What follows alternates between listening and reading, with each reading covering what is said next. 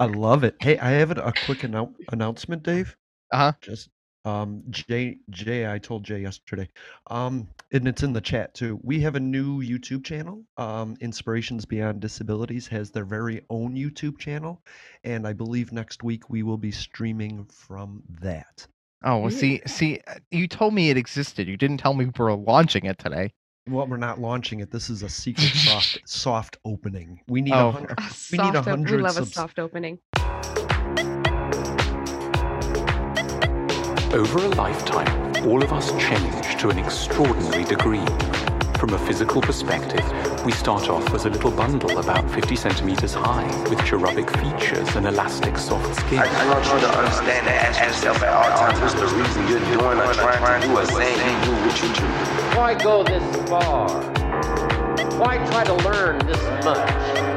In the intervening period, every single cell in our body will have been replaced, often many times over. You ever think about it? You laugh, you think, and you cry. That's a full day. That's a heck of a day.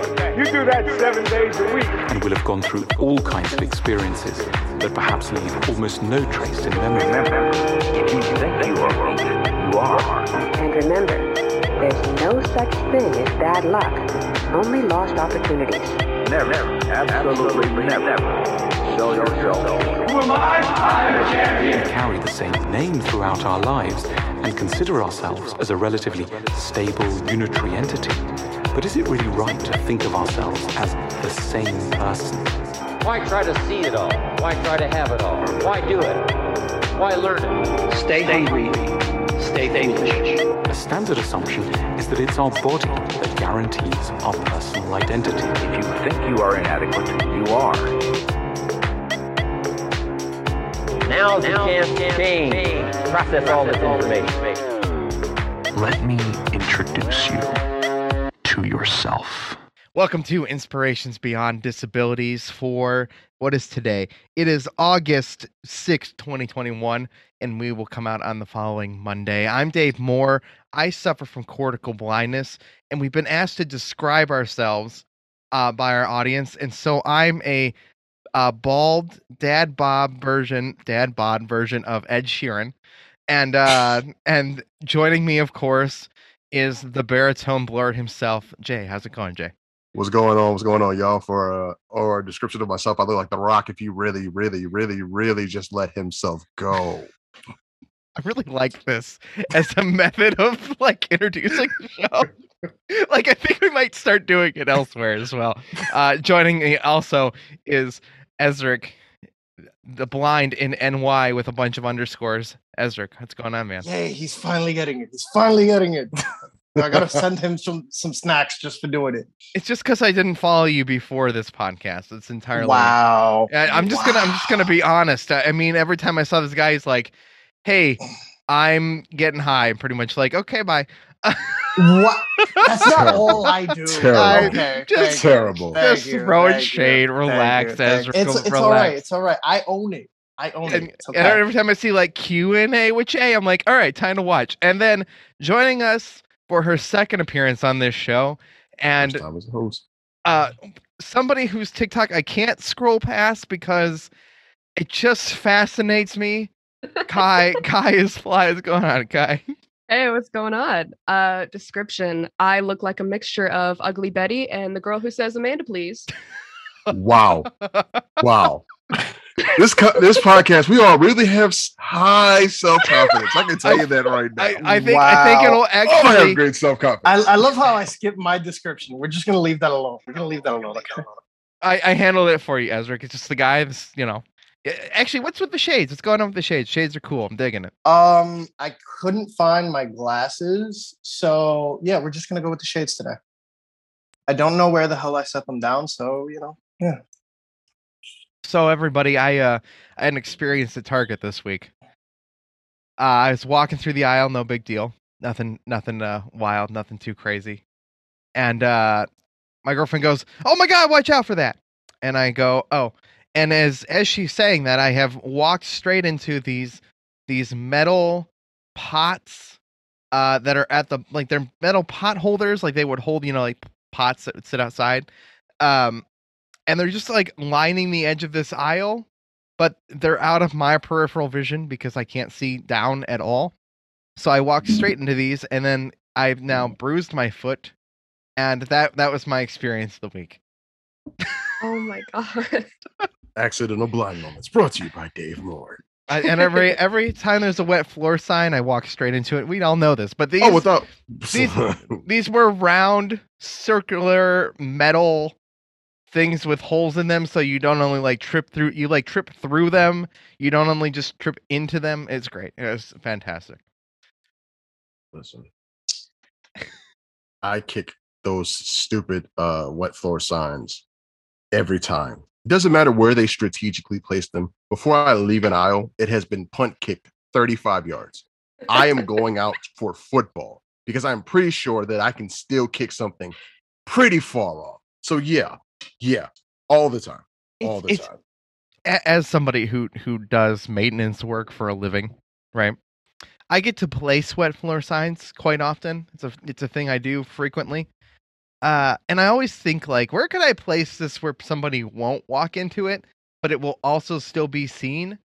And even without, you know, even though that I placed it, even though I purposely I put it out of the way intentionally, somehow, I still end up smacking into it the next day. Because your body is drawn to kicking it. As a blind person, your body says something feels off. I have not kicked something today. As a blind person, shoulder checking, right? I can't be the only one who does that, because that's what my body says. It says the right side of you does not exist. So every corner you walk around, you got to shoulder check. I do that in my house. And you got to do the thing where you're like aggressive. Like you shoulder check it and then you go, what? Bitch? Yes. Like, you got to look back at it like it just did something to you. Yes. Yes. Okay. I have a question for Kai. Are you monocular? You, like one eye? Kind of. Like this one is shit, but it still somewhat works a little bit, but not good enough to not shoulder check things. Okay, so I have only one eye, and I do that to the max. I legitimately will body anything on my right side, and people look at me like, "Why did you just walk into that door frame like that?" I was like, "Bro, honestly, that door frame was being a bitch." Like, what you mean? I found my glasses, by the way. Yay! You know, I'm gonna leave that alone. And it's just gonna leave it. Jay, I agree. Just let them have their moment. Okay, let me butt out. All right, and only because Kai was on this episode on the show only once.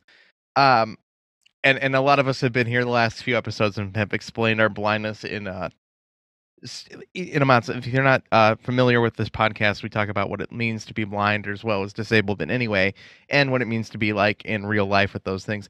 Shai, you want to, or Kai? I'm sorry. Wow, Kai, that's going to take some getting used to, ain't it? It's so close. It is so close that I'm sure I will do it forever, and I'm sorry. Kai, would you like to explain your vision? And I know this is like the worst thing, but we all get asked this constantly, and I keep thinking of trying to explain it better. But can you explain it to our audience just a little bit? Sure. Wow, that gave me PTSD. Let's all sit around this circle and explain our eye conditions. God, that was the worst day. Okay, so I have optic nerve hypoplasia.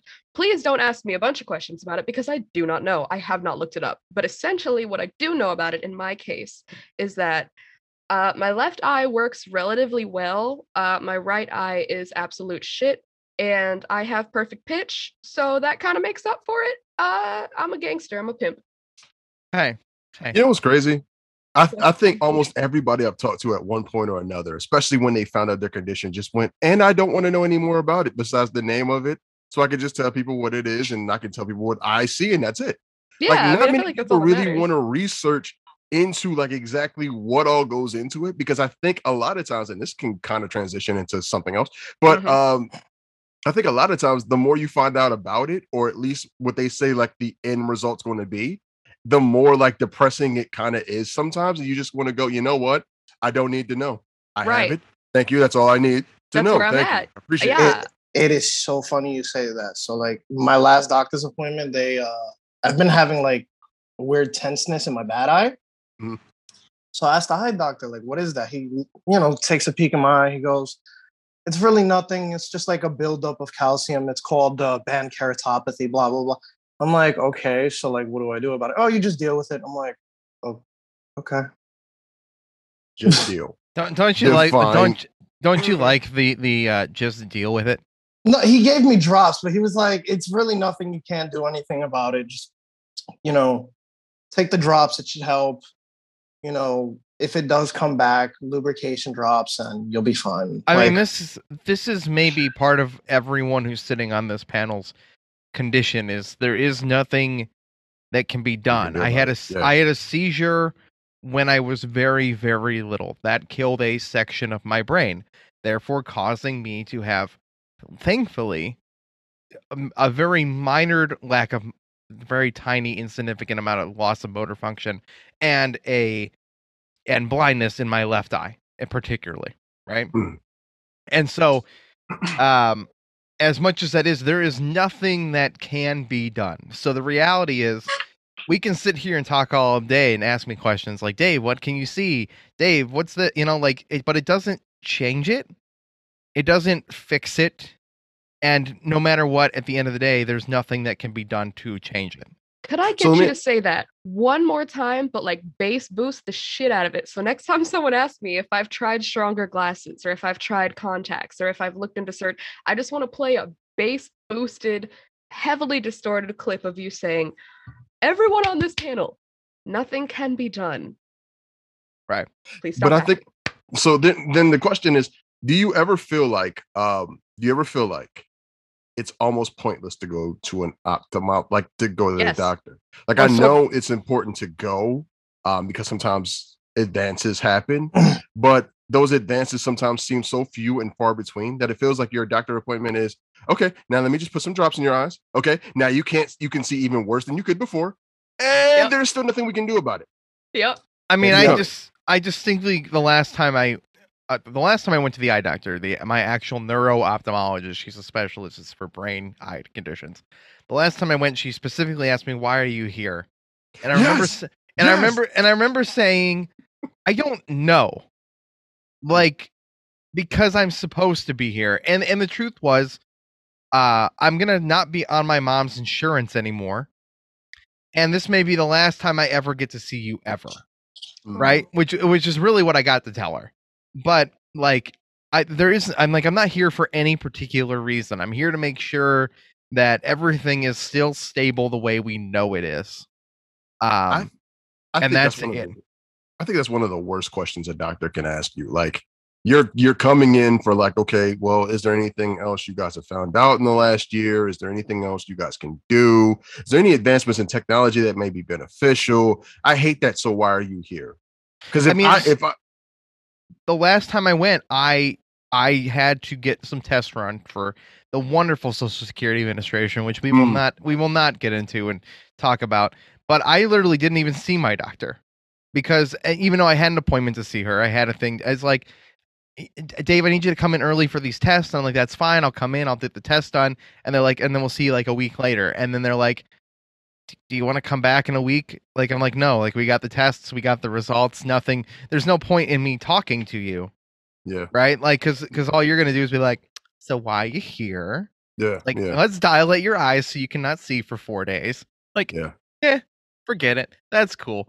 But we ran the tests. We're good. We got the results I wanted. Right. But that was the only purpose in it. Yeah. We're in this. Go ahead, Jay. No, go ahead. We're in this perpetual cycle of, can it be fixed? Can anything be done? I've been given stronger glasses. They made me sick. I tried them for months. Don't tell me. Don't write in the comments. Don't say anything like, did you really try it? Like, yes. Yes, I tried it. It made me sick. Did it help me see any better? Maybe insignificantly better. Maybe like a little bit. Right. I don't know what this does to people, and this is where we're probably going with this. And I'm hoping that everybody on this panel is willing to be vulnerable and emotional on this podcast. Be set, Kai. You're here for silliness. That's not to stress you out. Hell yeah, it doesn't mean it's silliness. I love it. But Jay put in our wonderful group chat maybe a week ago a video of somebody talking about how there are studies going on now talking about mental illness within disabled communities, especially the visually impaired. And it's in such early stages, these studies and things, that there's not tons of research or numbers to back a lot of it up. Like we could sit here all day and say, you know, this study was done, but it's... there's not a ton going, and it's still moving forward, but they're seeing overall what's being noticed is that within the visually impaired and blind community, there is a significant increase in depression and like anxiety overall. Yeah. And if you think about it, like the reason why I started leaning toward that way is, remember when we were talking about sensory overload and all of the things that you experience with sensory overload, right? We talked about that example of being in a restaurant where it's dark, it's crowded, it's extremely noisy, it's compact to like chair to chair, and you can't move. And the things that you're experiencing, like you're anxious to move or get up, because the second you get up, you might slam into somebody else's chair or slam into a waiter or a waitress that's carrying a tray of like glasses or a tray of food or whatever. Mm-hmm. And then all of these other like things that you can experience in like loud and crowded and noisy areas, like that sensory overload. Two of the main symptoms of sensory overload were anxiety and depression. And it's kind of like when you think about the fact that individuals who are in the VIP community experience anxiety and depression, can you put two and two together? Like, is one caused by the other? Like, is the sensory overload, or is it other things? Like yesterday, was it yesterday? I can't remember because my days all run together now. But yesterday I put in on my TikTok the story about me almost dying because I accidentally got into somebody, or was trying to get into somebody else's car thinking it was my ride, right? And having a gun pulled on you, like a lot of the experiences that you can have just being a VIP, right? Those things are traumatizing, right? It can cause, because for a long time for me with that experience, I experienced what's called intrusive thoughts. So like, it's basically that thought of like the person screaming as I was trying to get into the car, the thought of the person having the gun on me and hearing my friend laugh in the distance while I was going through this moment. Like the thought of, remember when I told you guys about when I was trying to get home that one night and I walked onto the highway, the thought of cars just zipping by you as you're walking onto an on-ramp. Like those things are traumatizing, right? We experience a lot of trauma just from our day-to-day experience. Heck, for those of us that are dealing with sight loss, continued sight loss, every time you wake up and your sight has changed, that's a new level of trauma, because now you have to say you had plans on doing something with the level of vision that you had, and now you can no longer do that, right? You have to now what they call mourn what you used to be able to do, right? Those are things that we in the VIP community experience a lot, but we don't really either talk about or really seek help about, because again, it's there's a lot to it. Like I remember, Ezric, you were talking about being able to even get healthcare, to be able to even seek help. Definitely. One thing I wanted to like piggyback on was you were talking about how sensory overload is like, you know, a big factor into it. One thing is, I feel like sensory overload, when you're in that moment of it, you're facing anxiety, right? You're just anxious and you want to get out of it, right? Yeah. When people, you know, you have to like refrain from doing stuff because you know what you're about to face causes that sensory overload. Like, okay, these friends want to go out with you to this brand new trendy restaurant that's super crowded and super loud, and it's just not the environment that you're a fan of, right? Because you know what it'll do to you. So these people were just, I guess you won't come, all right, fine, you know, like making you feel less than because you can't come. And now you have this moment of, damn, like, fuck, I'm the stick in the mud. No, and yeah, I think somebody was talking about this in the podcast that you guys did without me. Shade. I'm not throwing shade. I'm glad you guys continued. You get put in a position where either way, either you're the guy who was not fun and didn't want to go, so now you're sad and depressed because now your friends think you're a loser and you've been left out, or you get put in a position where you've now gone and felt uncomfortable for extended periods of time. And so basically the result is at the end of that night, no matter which one you picked, you're not in a very good mood. Mm. And there's not much you can do about it. Right. A lot of people constantly to me, and because I'm not a very happy person all the time, constantly tell me that I need to be more positive, put more positive energy into the world. And yet, like, every 5 seconds, something has to be shitty. Like, yeah. And I don't know, when I was younger and I had a more optimistic view of the world, I think I didn't feel this way. But I think a constant struggle battle of one being almost 30 and not having health insurance, because that's really where we're at right now, having to deal with adulthood is something that I think a lot of people struggle with, disabled or not. And then you add the weighted pressure of all these things, and you wonder why a large group of people who are suffering in lots of ways are more depressed. It doesn't seem like this should have been a wild, shocking revelation in 2021. It also fucking swear to God. I swear to God. Oh my God. Sorry. Go ahead, Kai. No, go ahead.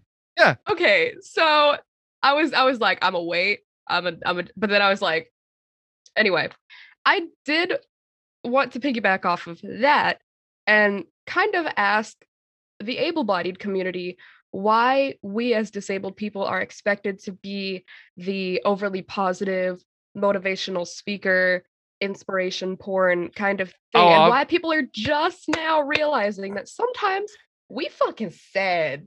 Because I can answer that for you. I can answer that question for you right now. Whenever you watch television, and again, this is always my frame of reference, because when you look at the world and you look at how the world learns things or what their understanding of things are, it's always because of what's portrayed in media. And in media, we are the put the best face on it type of people. At least that's how we're portrayed. Everything is sunglasses and roses and flowers. And we are here to stand and inspire, despite the fact that we could be going through the worst possible moments of our lives. Forget about the fact that we're disabled. We're also, a lot of us, and this is where Jason always talks about intersectionality, a lot of us are part of other categories that can't put the best face on things, right? So a lot of us are in impoverished conditions. A lot of us are part of other communities, whether it's ethnically, sexually, religiously, whatever, that are also oppressed in this nation. And a lot of us experience all of those things on top of being disabled. So some days you just don't have the put on a happy face demeanor that you can just go, well, everything will be all right. Many days you probably don't have that, because if you're not dealing with the problems of disability that day, maybe you're dealing with the problems of being a minority that day. Maybe you're dealing with the problems of sexual identity that day. Maybe you're dealing with the problems of just being a human being, having to work a job that doesn't pay enough to actually provide a livable lifestyle. Take it to the chorus. Right? So you have, sometimes you're dealing with all of it in the same day. Like some days you wake up and it's just like a committee of from 10 to 12, you're going to be dealing with the fact that you keep walking into things. From 12:30 to about 2:00, you're going to deal with the fact that everyone keeps calling you the N-word everywhere you go. From about 2:30 to about 5 p.m., you're going to realize you don't have enough to eat and get home. Otherwise, you're going to be broke begging on the street. And from about 5:30 to about 8:00, you're going to be constantly reminded that this country hates you. So that's going to be your day today. Have fun, right? And many people don't get that all of that can kind of run one after the other, or even at the same time. Not so much of have fun, have a good day. It's make sure you stay positive. Yeah, yeah. And I'll tell you the other reason, and this is not to... I hesitate to even bring this subject matter up, yet at the same time as I feel as it needs to be said, the reason that this community has been put in a position where we're meant to be positive and be motivational speakers is because of the media, and motivational speakers. Mm. I hate saying this, right? But let's talk about the three times in my entire public school education system that disability was acknowledged as a thing and taught. Oh, God. There were motivational speakers who came in who had overcome every challenge that has ever been passed at them, right? And the reality is, I'm sure that those people's lives were challenging in lots of ways, right? I'm sure that that guy who had no arms and legs but could somehow like hop around on his wheelchair and like get up on the it was he's the coolest guy ever, and he came in like multiple times and gave speeches about how he's overcome lots of things, and he's a great guy, right? I'm sure his challenges have happened, but his portrayal and his story is that you can overcome anything, that everybody is capable of dealing with it, everybody should be positive. And the reality is that guy is giving that speech and he's making a very good point. But if he's the example we set for the disabled community, the reality is he's their example and he's got it figured out. And the reality is, I think most people, and I think this is becoming more and more apparent as we all swipe through our For You pages on TikTok, is that no matter how old you are, no matter what demographic you are, no matter whether you're disabled or not, more people don't have their shit together than you've ever realized in your entire life. You will never figure it out. Most of the people you think when you were growing up that had it figured out do not. They never had it figured out. They're just really good at faking it.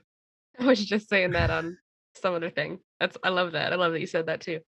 I think people need to realize that everybody's entitled to a bad day, a bad week, a bad month. Some of us have had bad years. Right? I think when you're standing in front of me and pretending that the global pandemic that we've experienced is not really happening and it's not real yet. I have a friend who died. I have friends and close family members who still can't smell or taste things. I have, you know, we've actually experienced it, and I'm so grateful that you haven't, but you need to shut up about your opinion. And so so dealing with that on a consistent basis on top of struggling to get on the bus in the morning and the list of things. And somebody says, be positive, Dave. That statement makes it 10 times worse. No, it really does. And if you ask somebody a question to follow that statement up, it makes them have to think about it. How do I be positive? How? Yeah. When all this is going on, because people have been, I remember, again, we talked about different generations, right? So like my mom's generation was always told to put a smile on your face and the world becomes blah, blah, blah, blah, blah. Something Mary Poppins-ish. Mm-hmm. That's a lot. I can't remember. Smile on your face and a song in your heart. Yeah. Something stupid like that. Right. Yeah. So, and that was their way of basically saying, because remember their generation, a lot of what we have now is passed on by those generations. So by the boomers, Gen X, and so forth and so on. Right. Basically what they were told was swallow what's really going on with you. Right. Ignore really what's going on with you. We've all got it. We all don't want it. Nobody wants to talk about it. So smile, swallow it, and shut up. That's basically what it meant, right? So our generation comes along and goes, I can't do that because I've seen what happens when you do that, right? Mm-hmm. And that's numbers why they hate us. Suicide rates increase, right? You end up with a lot more physical health problems as a result, right? You end up with a lot of other things that go on, and it's because all of their life, they were taught to smile, swallow it, and shut up, right? So our generation goes, I'm not trying to do that. And because realistically, we're the first generation that actually goes, hey, does somebody else besides me notice that elephant in the room?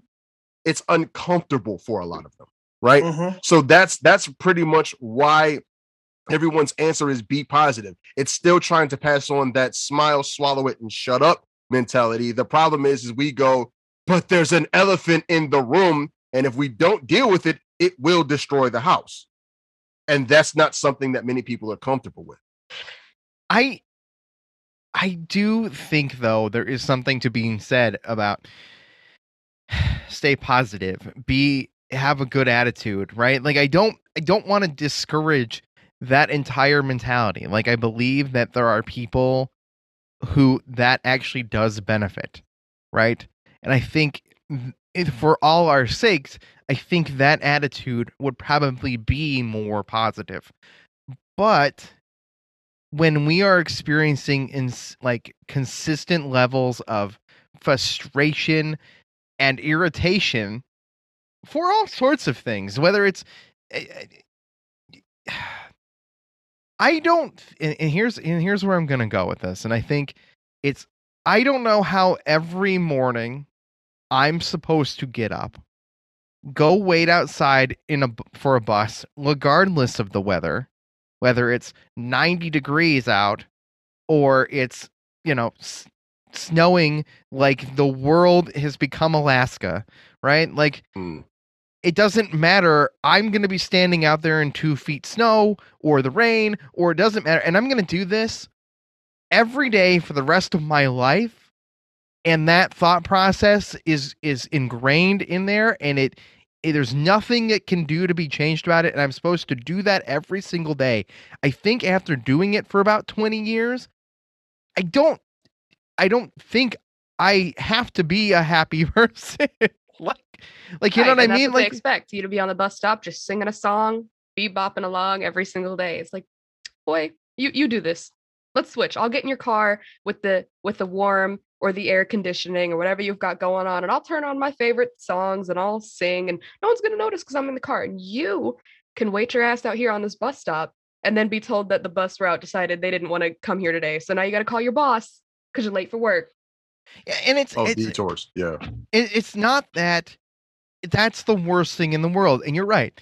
The positive thing to do is to put my headphones in, listen to a great song, do everything I can do in my power to make that experience better.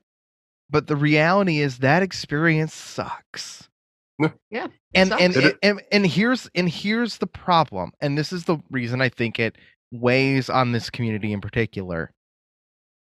And this is a super mild example of what it is. The bus ride is minor in the grand scheme of things, but it illustrates my point properly, which is no matter what I do, that will always be my reality, right?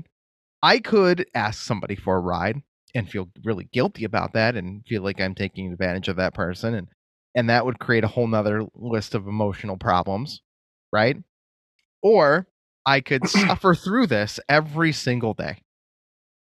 But though, and so, you know, doing that for long periods of time, you start to wake up in the morning and go, what am I even doing? Mm-hmm.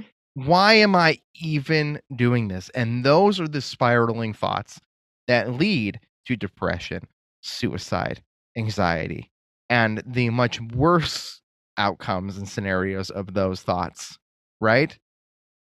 But, and it seems so minor, you know, it's like, oh, so what? You had to ride the bus. No. But I have to ride the bus. I can never save up money and get a car. I can never, it doesn't matter. It doesn't matter what I do. I will always do this. Right. I will always be on everybody else's fucking time.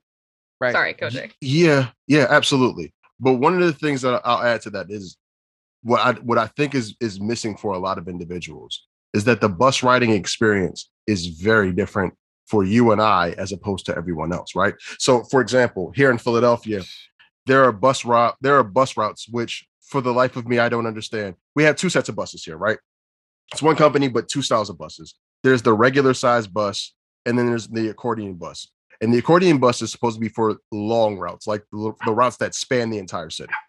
But you get buses that are super short, that are supposed to only be for short routes, that are on some of the longest routes in Philadelphia. Like the 16 bus, for example, is one of the longest routes because it goes up and down Broad Street, but they use the shorter buses. Getting on that thing is like literally, if you are still concerned about standing next to people, you will never get on the 16 a day in your life, because there is no comfort. Like, you are literally like hugged up against somebody the entire route, right? So for a sighted person to be able to get on the bus, you can kind of see and navigate your way possibly around some people to be able to like avoid bumping into somebody. But for I get on that bus, I trip over somebody's feet almost every time. And here's the rub, right? This is where the bus hits the road, so to speak. Is some days I go, oh my gosh, I'm so sorry, and that person goes, oh, it's cool, whatever. Sometimes they just give you a death glare. Sometimes they're a psychotic nut job.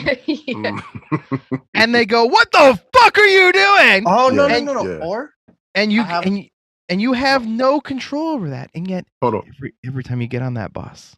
Ezra, what were you about to say? I'll do you one better. I had a guy on the subway. It wasn't crowded or anything. I was just walking over from one side of the subway car to the other to get off the train, because I was getting off the next stop. Accidentally stepped on this guy's sneakers. Before I can even utter the word sorry, this man slaps the back of my calf so hard, with like the wrath of God in his hand. And I'm just like, bro. Like, I really wanted to spaz, but I was just like, you know what? It's not worth it. It's not worth it. Nah, fuck that guy. I hope he can't sleep at night. I hope he wakes up in the middle of the night screaming every single night. Look, I can't see. I'm gonna get crazy. That's the thing, right? So now let me add a whole new dimension of anxiety onto all of this. All right. Now imagine you're on the bus with two small children and you're responsible for their well-being. Yep. And you're dealing with nut jobs. And you're dealing with the wackos of the world, the people who take their, who I call microwave gangsters, right? They've watched 3 videos, they've got 2 guns, and now they are the certified gangster. You're dealing with those of the world, right? And now it's your job to navigate safely, you and 2 small children, around these psychos and whack jobs.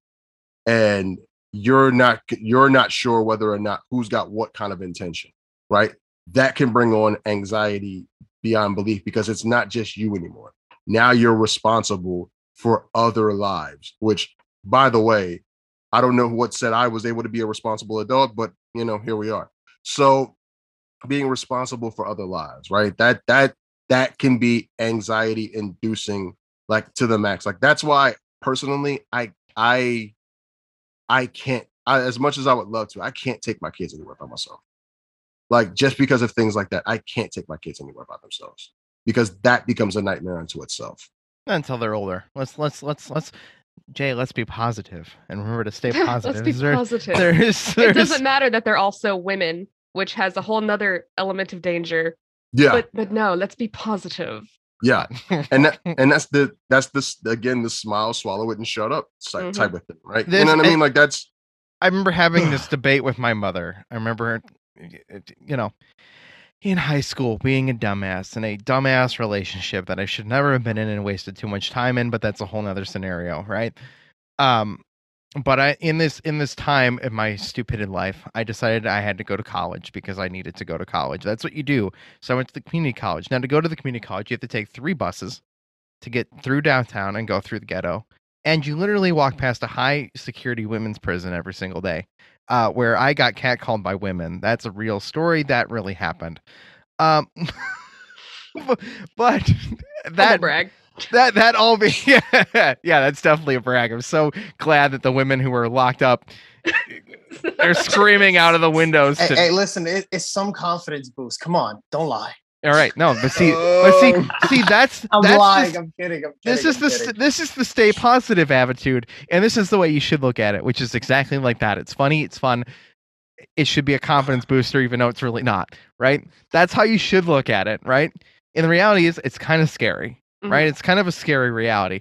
And I remember my mom saying, you know, like, don't you want to go to a different school? And you're like, okay, but I didn't get in anywhere else, you know? And she's like, well, get your grades up and go to the other campus. Do these things. I'm like, see, here's the thing, Mom, the classes I want to take are only at this campus. So the reality is, to take the classes I want to take at the degree I want, to do all those things, this is my option. This is the road I'm on. And you're telling me that every single day I'm going to be in danger downtown. That's great. On the campus, it's perfectly safe. Yep. In the direct train stations, it's usually pretty safe. There's enough security and whatever. But that in-between track between that main train station and the college is really rough. And yeah. I'm not going to deny that. But the reality is I had to fight through that battle no matter what. It didn't matter. But you can tell me it's unsafe all day. It doesn't matter. But I did it, and I got through it. And that's fine. But that constant voice of not only is it not really safe, it's not. Let's not lie. It's also being told over and over and over to me that I'm not safe doing it because of my disability. Like, I don't know. What the hell are you supposed to do in that scenario? I'd love to know. I think as the realities of adulthood, like as I became aware of reality, hit puberty, became an adult, right? Those kinds of things. Like, I went from being a pretty positive kid who was all about having fun and always smiling and literally couldn't stop smiling to, God, I hate the world and all of this sucks. Yeah. Yep. Yeah. And so, uh-huh. And to be fair, I've gotten my anxiety and depression under a little bit of control, right? I've balanced it without therapy because it's not insured, and without any medication because it's not insured, and without any doctors because they're not insuring me for anything. And I know that song. That's the other scary thing, right? So. If you look at the stats of how many of us actually experience like depression, and because they talked about we experience depression, anxiety, social phobias, and agoraphobia, which for those that don't know is fear of going outdoors. And if you don't understand where the fear of outdoors comes from, those last few stories that we've been telling should give you a good glimpse on many reasons why going outside for a lot of us is kind of like, no thanks. But like to experience all of that and not be able to get the proper health care you need to even be able to address those issues, right? Like what options are we really left with if you can't actually go to get mental health help? What options are you actually left with? Like we talk about all the time, like some things for that we need physically aren't covered by insurance, right? Like OrCams and certain pieces of technology because certain institutions won't cover that stuff. But think about the mental stuff that's not covered. Think about the stuff that's just like, you know, their only advice is to smile and swallow it because otherwise insurance won't cover it and you're screwed anyway. Like, I mean, what options are we left with there?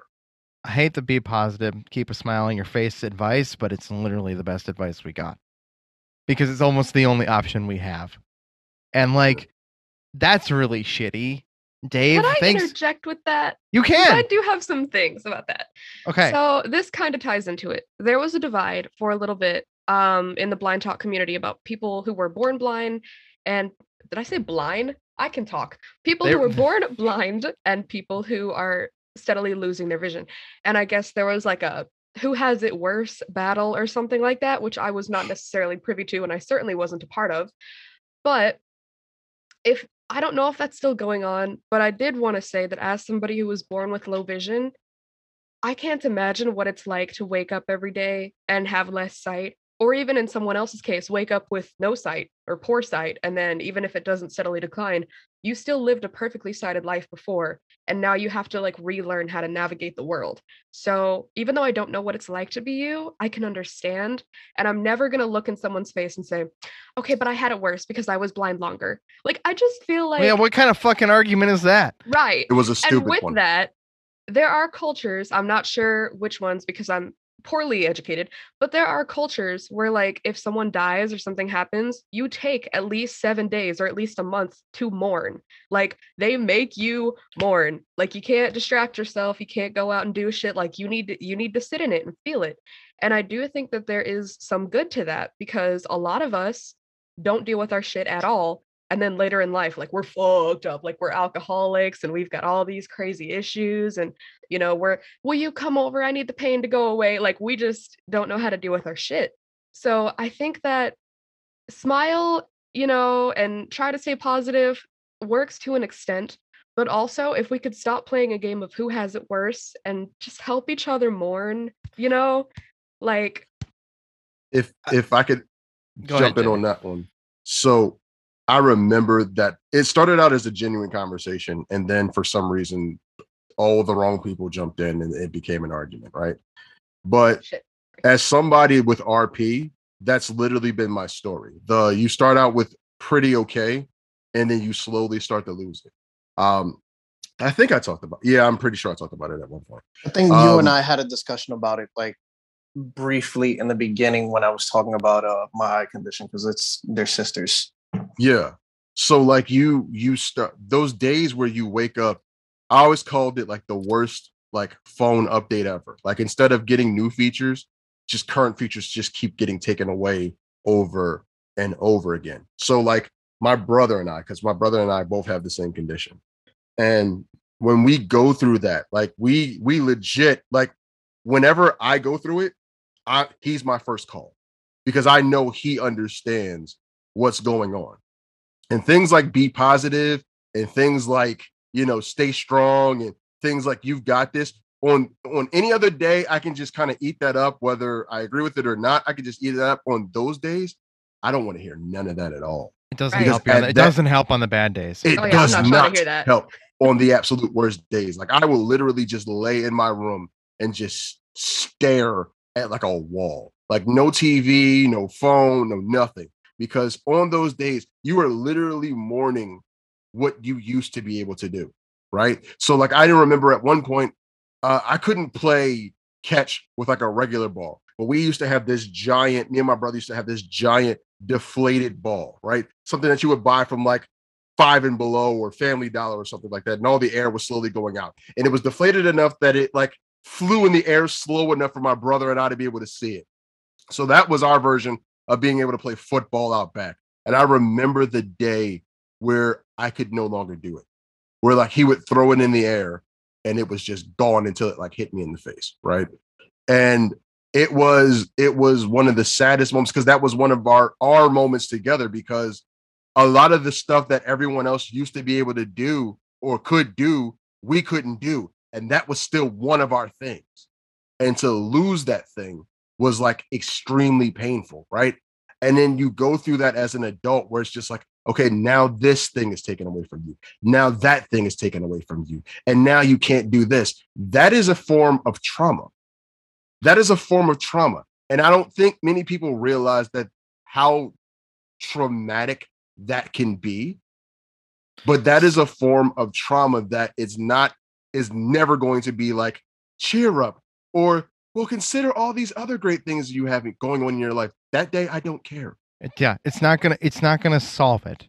Right. When you're in mourning. Now, I listen to a podcast. It's called The Morning Stream. It's one of my favorite podcasts ever. It's Scott and Brian talking every morning. They do a show, but they have a therapist come on every Thursday. Her name is Wendy, and she came on early into the pandemic talking about how when we get all locked down and everything is shut down, everything was lost. What's happening to society as a whole right now is that everybody is mourning something as if it had died. We had all lost something, whether it was our favorite restaurants, whether it was our activities with our friends, our families, whatever that is. Every person is mourning something right now, and that's why a lot of the people at that point were on edge. And what I found interesting about that segment at the time was not only I didn't ever equivalate. I can speak. I'm a podcaster. I swear to God. But I never took the term of mourning and the 5 stages of grief and all those things, that I never equated them. There it is. See, we find it eventually. I never equated that to living things. Right? Like we all think we have funerals, we have party, we mourn the loss of loved ones when that happens, even animals, right. Pet, all that. We all take that normally, but we don't ever treat the other things in our lives that we lose the same way. Right? It is as minimal as it can be. And so every time that something is taken away from those of us who are disabled in any way or in declining vision issues or declining in any form of disability. We're losing things constantly, right? Yeah. Or even just missing out on things because we can't do them, right? Not even so much as, and this is why the argument, this is not only the argument of people like Jay here who are declining in vision, right? I'm lucky to have been stable for years. No one will ever give me a straight answer. That's going to stay that way because they don't know. And I'm thankful to have what I have. But when I can't do something, I have to grieve and go through that process of something that I can't do because I'm mourning it. I've lost it. Think of just the quick piggyback on that, because I never thought about this in that way. Think about how many rites of passage that that able-bodied individuals get that exactly. You don't, right? The driving of the car for the first time, right? Being able to drive. That's something everyone around 16, 17, 18 years old gets to do. Or at least the media portrays it that way. I'm sorry. I just want to. Yeah. What kind of car am I going to have? You know? Yeah, right. And you're going, well, I'm going to have a 2010 public transportation bus. Like that's my vehicle. I'm sorry. What? A 2010? You don't mean a 1976 RTA bus? Right. Well, I mean, look, depending on the city, you might get an updated model. But, so like you're already set. So like the joys and anticipations of things like driver's ed, the joy and anticipation of being able to drive to prom in some fancy car, like that's not yours, right? When people get to go clubbing at night, like I to this day, first off, I've never understood the concept of clubs because it's just entirely too loud. Like the first thing, like everything that I just don't like all at one time, extreme noise, extreme like random disco lights, and just people just yelling their behind off all at once. It's just been a turnoff to me in general. But the fact that like people can go out and enjoy a nightlife, and for you, you're playing Survivor when you go outside and go out at night. Like that's something you don't get to do, right? There's a lot of things that we don't get to do, and that's kind of like mourning that rite of passage is something I've never really thought about. Well said. Okay, I think Jay can agree with me on this a little bit. As somebody who goes through, bouts of vision loss, I think without wanting to, I do it. I take it for granted. Like before my accident, it was so easy for me to go a whole month and a half without realizing I could see out of that eye. Like that's how much I took the little bit of vision that I had for granted. And then it's like now, 3 years ago, I could play Grand Theft Auto 4 and not have an issue with anything. Like I could go through the missions and the only issue I would have is like, all right, I get into a dark space. I need to turn up the brightness on my TV and in the game. Now it's, damn, all these reflective, backgrounds. I can't do crap. This is, nope. It's not for me now. So I feel like unintentionally we take it for granted. I don't know, Jay, your take? I feel like as a child, before vision loss became really noticeable. Yeah. Because again, in elementary school, I had kids that were like me. So in middle school and high school, no, I didn't.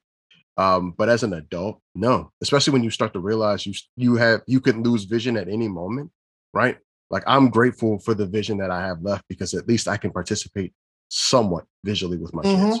And I realized that any given day I could wake up and that could be a wrap, right? Yep. So I'm grateful for what I still have left. So I don't feel like I do currently because I realize, especially having gone through bouts of severe vision loss, that any day I could lose it all.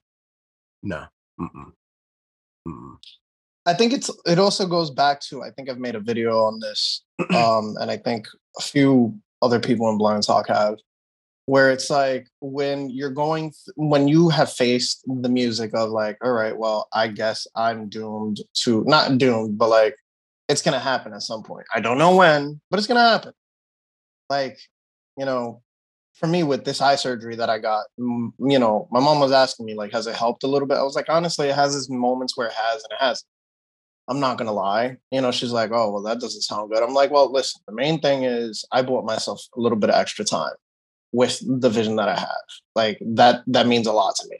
I'm not saying, you know, it really matters too much, you know, because at the end of the day, I have to face the music that one day I'm going to wake up and it's just going to be either all gone or just even harder than it was before.